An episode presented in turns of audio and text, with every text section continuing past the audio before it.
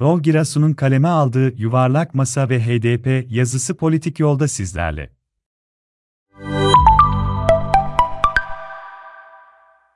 Çok uzun süredir üzerine konuşulan muhalefet partilerinin genel başkanlarının ne zaman beraber görüntü vereceği sorusuna geçtiğimiz hafta cevap verildi.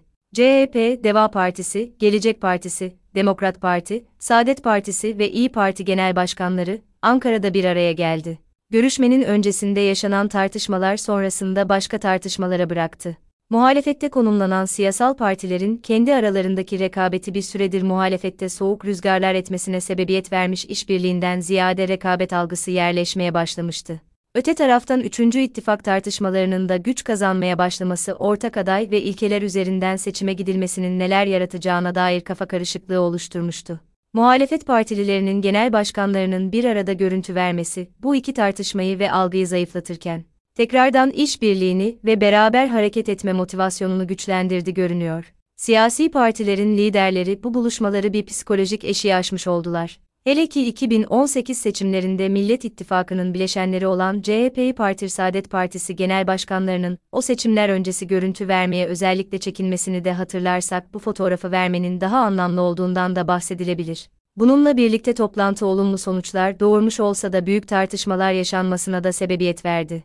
Bu tartışmanın başlıca sebebi HDP'nin masada olmayışına dairdi. AK Parti Milliyetçi Hareket Partisi bloku masanın görünmez aktörünün HDP olduğuna dair Millet İttifakı'na eleştiriler getirirken, HDP ise, ardı ardına muhalefetin diğer bileşenlerinin kendileriyle görünür olmaktan imtina etmesine beklenen tonun üstünde sert açıklamalar yaptı. Esasen bu tepkilerin asıl sebebi ahlatlı belde toplanan liderlerin yuvarlak masa toplantısının, Türkiye masası olarak tanımlanması olduğu söylenebilir bunun hem siyasetçileri hem de genel anlamda muhalif kitlenin söylemine yansıması haliyle Türkiye fotoğrafında olmadığına dair HDP'liler de bir tepkiye neden oldu. Lakin ahlatlı belde kurulan masanın bir Türkiye fotoğrafı olmasından ziyade Millet İttifakı'nın genişlemesi çalışması olduğu üzerinden bir hava estirilebilseydi bu tepkiler minimize edilebilirdi.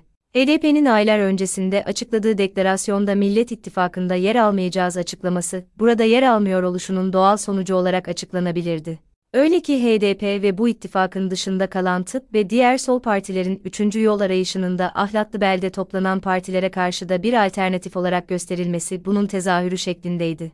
2018 seçimleri öncesinde de benzer tartışmalar olmuş, HDP kendi başına seçimlere girmişti. Bu dönem baş gösteren kaygıların bugün de varlığından bahsetmek mümkün. Günün sonunda HDP, CHP'ye oy vermekle birlikte kendisini daha solda konumlayan rahatsızların da oyunu almış, bu oylar HDP'nin barajı aşmasında belirleyici olmuştu.